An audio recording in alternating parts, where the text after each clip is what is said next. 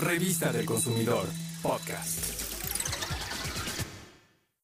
Cada 25 de octubre, las personas de talla baja siguen luchando por sensibilizar a la sociedad sobre la discriminación y burlas que ellos viven. Seguramente has escuchado algún chiste que hacen sobre las personas de talla baja, pero no es un chiste, es violencia y discriminación.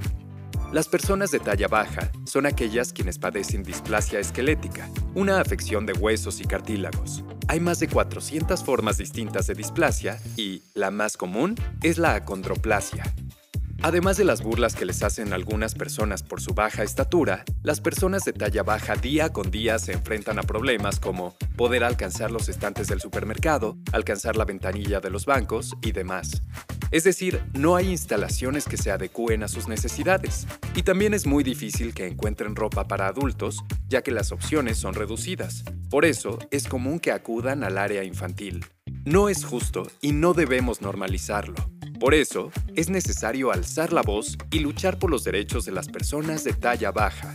Lo ideal es que se adapten las instalaciones del supermercado, las bancarias y hasta el transporte para que haya más espacios incluyentes y así la sociedad sea más respetuosa con las personas de talla baja.